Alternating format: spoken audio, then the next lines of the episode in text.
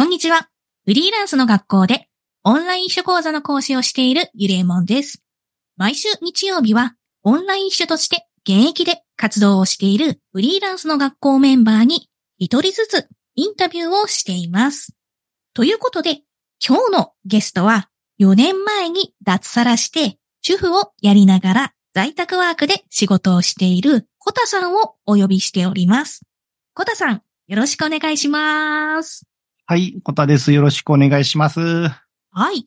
では、まず最初に、簡単に、コタさんの方から自己紹介をお願いできますでしょうかはい。えっと、ご紹介ありました通り、まあ4年前にまあ会社を辞めて、そこからフリーランスをやってます、コタと言います。えっと、まあ結婚してて、今中学2年の娘が一人家におるんで、まあ娘をお迎えできていいなと思いながら頑張ってます。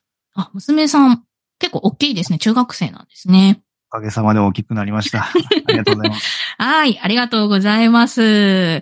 それでは、早速、コタさんにいろいろとお伺いをしていきたいんですが、うんコタさんがオンライン秘書をえー知ったきっかけって、えっと、どんなタイミングだったか教えていただいてもいいですか？はい、そうですね。これはもう、ゆりえもんさんからのおうち秘書サロンで知ったのが一番かなと思います。はい、ありがとうございます。そうですね、コタさん以前から、あのーつながってたので、あの、知り合いではあったんですけど、あの、私がおうち秘書サロンを始めて、で、えっ、と、その後、サロンの方にもね、入会していただいたんですよね。おうち秘書サロンでオンライン秘書を知って、オンライン秘書的な仕事やってみたいなと思ってサロンにも来ていただいたような感じですかね。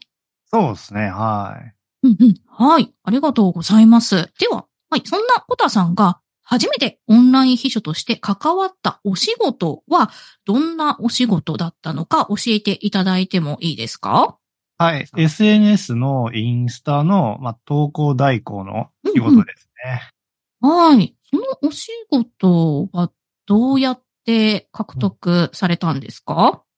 そうですね。そのサロンの中でえ募集されてたんで、まあ、インスタの、えっと、予約ツールがあるんで、それを、まあ、使えますよっていうのを、まあ、アピールというか、もともとブログも記事ちゃんと書いてたんで、まあ、それも載せつつ、まあ、うん？応募させてもらったら、まあ、ありがたいことに、まあ、採用いただいたっていう流れですね。おーそうなんですね。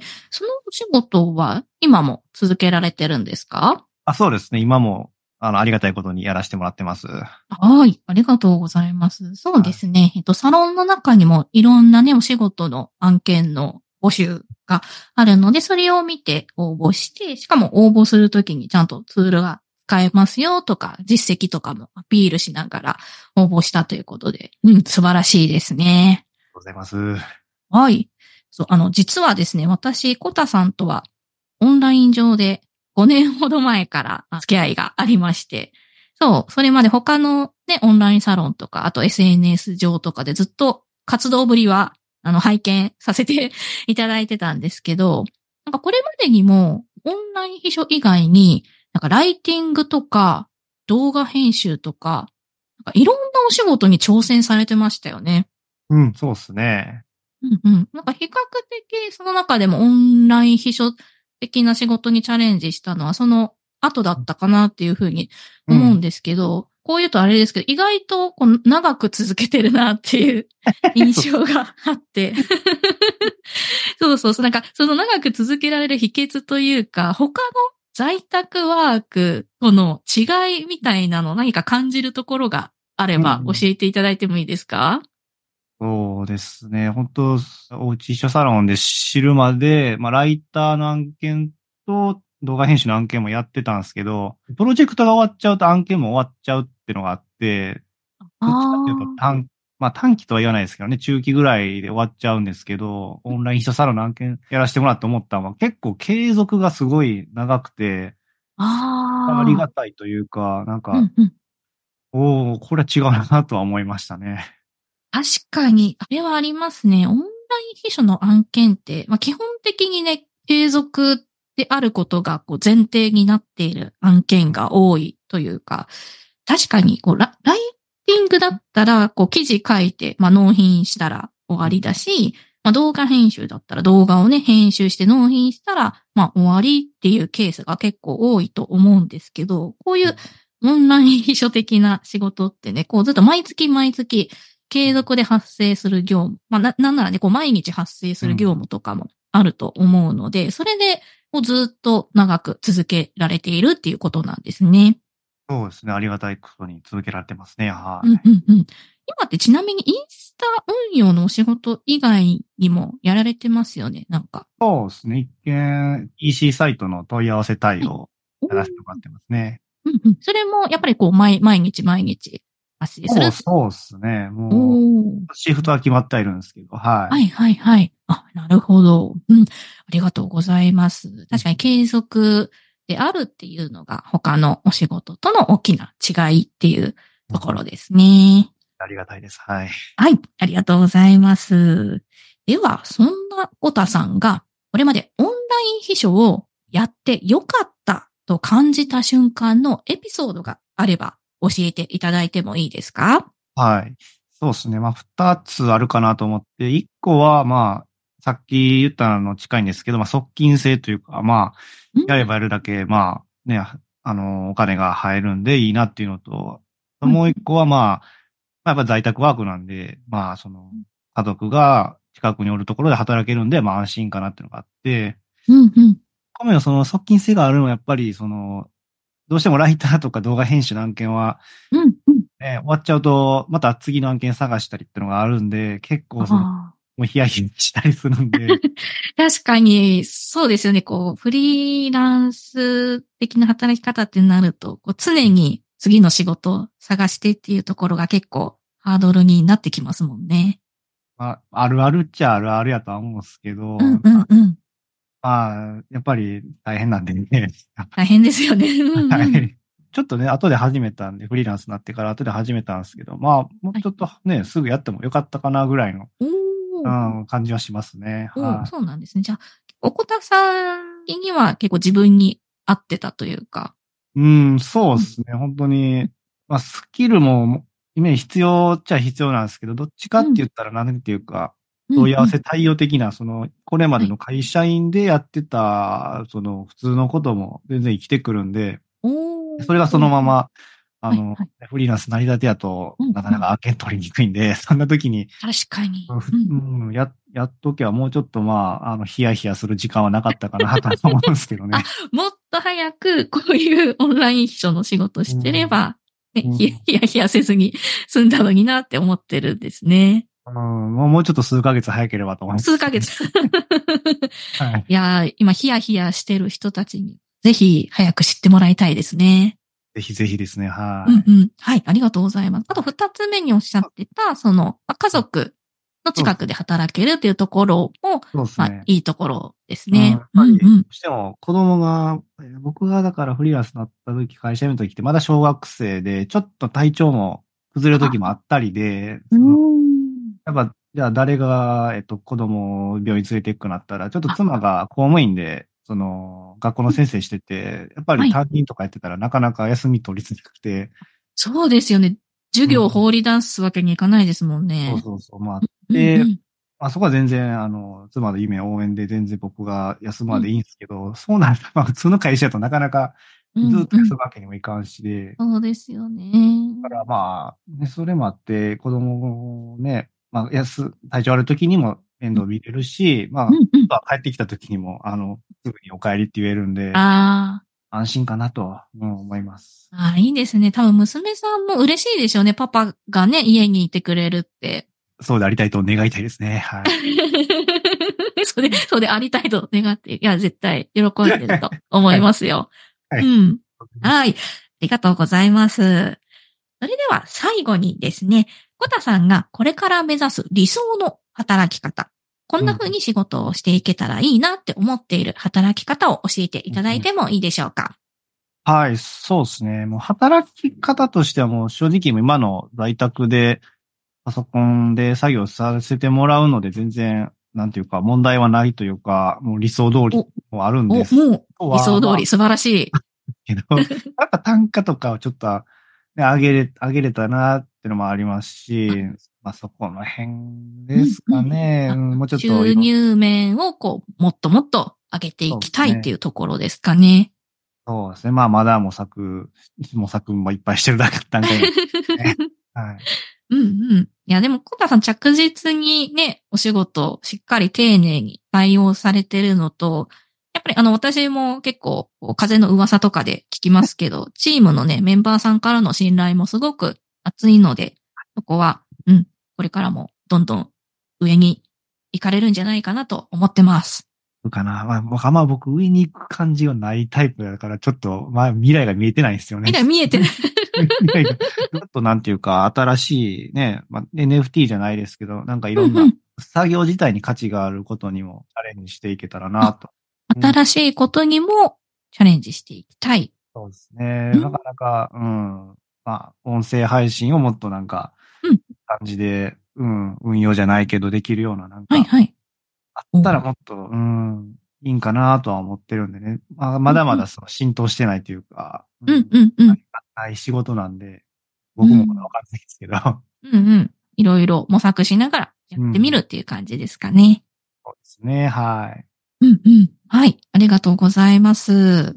ね、ここからは雑談をうん していきたいなと思うんですけど、うん実、は、コタさんって、このフリーランスの学校の Voicyチャンネル、聞くだけフリーランス講座のディレクションもね、担当されてるんですよね。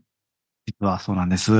ねえ、そうそうそう。ね、皆さんがまさに聞いてくださっているこのね、ボイシーチャンネルなんですけど、なんだ、う裏方の方ね、が、満を持して登場ということで。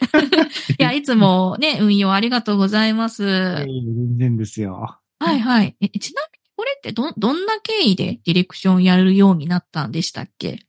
これ、ほんまは最初は、あの、なんかみんな、あの、うんうんパーソナリティ喋りたい人として、なんか手挙げられますか？って周平さんがね、募集かけてたんですけど、なんか、僕はでも多分自分で喋ったネタあんまないんで、その、うん。僕がじゃあ人に喋ってもらいますみたいな感じでおー。手挙げて、はいはい。で、そしたらまあ、なんか今、今まで残ってるのは僕だけみたいな感じですかね、他で。いや、コタさんがね、いろいろこうまとめてくれるから、こうスムーズに回ってるなっていうのは、あの、コミュニティの中のやりとりとか見てても思いますね。どうですか？や、やっていて、なんか今、順調ですか？だいぶ、そうっすね。いや、一時期すごい、なんか、パーソナリティさんを、その、日、日替わりじゃないけど、週替わりで話してもらう時期もあって、ああ、ありましたね。うん。どっかの曜日で、その時は、その人繰りというか、結構、はいはい。この週は誰に喋ってもらって、次は誰にお願いしてっていう、結構手手配とかは結構大変そうでしたね。いや面白かったですけどね。はい。うん提案していって、あうん、の、うん。このパーソナリティさんやったら、こういう放送とかココンテンツがきっとリスナーさんに、あの、求められると思うんや、みたいな感じで提案していくのは、やっぱり、はいはい。結構楽しかったんで、よかったですね。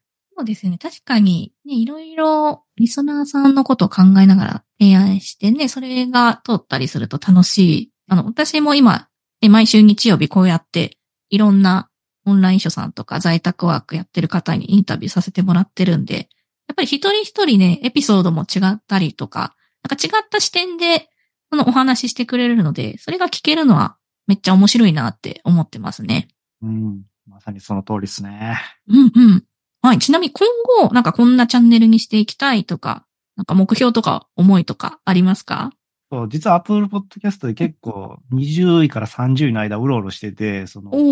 ビジネスのマーケティングカテゴリーで結構、あの、はいはい。結構いい感じで 上位にはおるんですけど、もうちょっと上位とかに。行ってもいいよなって思うんで、なるほど。ね、うまくマーケティング的なうんことできたら、その、はいはい今はボイシーからフリーランスの学校を知ってもらってる方が結構多いんですけど、うん別のね、うんうんあの、入り口として、なるほど。ポッドキャストとかからでも、こう知ってもらうっていうはい流れ。ができたらいいのになって思ってます。なるほど。マーケティングの部分ですね。もっといろんな人にフリーランスの学校を知ってもらうために、この音声配信を使って、うんまあ、たくさんの人に届けていいきたいっていうところが、まあ今後の目標ということですね。まあ、じわじわ、音声配信はもうじわじわ行くしかないんで、あの、いや、まあ、そうですね。急にバズるものじゃないですからね。は焦らず、あのうん行きたいなと思ってます。はい。いつもありがとうございます。これからもよろしくお願いします。お願いします。はい。ありがとうございます。ではですね、えー、そんなフリーランスの学校主催で行っている、えっと、セミナーがありますので、その、えっと、オンライン秘書講座について、これからご案内をさせていただきます。はい。オンライン秘書講座は、前半が講師ゆりえもんによるオンライン秘書の講義。後半は先輩オンライン秘書との対談という形式で毎回行っています。前半はこれからオンライン秘書を始めたい人に向けた初心者でも理解しやすい内容をお話ししています。後半は私と実際にオンライン秘書として活躍している先輩とで対談をするスタイルです。なので、セミナー会場でオンライン秘書講座に現地参加していただくと、私や先輩秘書さんにその場で質問ができちゃいます。直接話を聞いてみたい、質問したいという人は、ぜひぜひ会場でご参加いただけると嬉しいです。セミナーのスケジュールについては、このボイシーのチャプター欄にリンクを貼っておくので、そちらをぜひチェックしてみてください。現在発売中のチケットは、2024年1月28日日曜日、千葉県千葉市ですね。こちらが2024年年明け一発目のセミナーになります。行きたいよって人はぜひチケットページからポチッとチケットを購入してくださいね。初参加の方でも、一人参加の方でも安心してご参加いただけるように、アットホームな雰囲気でお待ちしております。お子様連れの方も大歓迎です。はい。ぜひね、いろんな方に来年もお会いしたいなと思っているので、たくさんの人に来ていただけるようにお待ちしております。ということで、本日はコタさんをゲストにお呼びしてお話をお伺いしました。本日のインタビューがこれから副業を始めたい人や、オンライン書が気になっているという人の参考になれば幸いです。コタさん、本日はありがとうございました。はい、ありがとうございました。はーい、また来週お会いしましょう。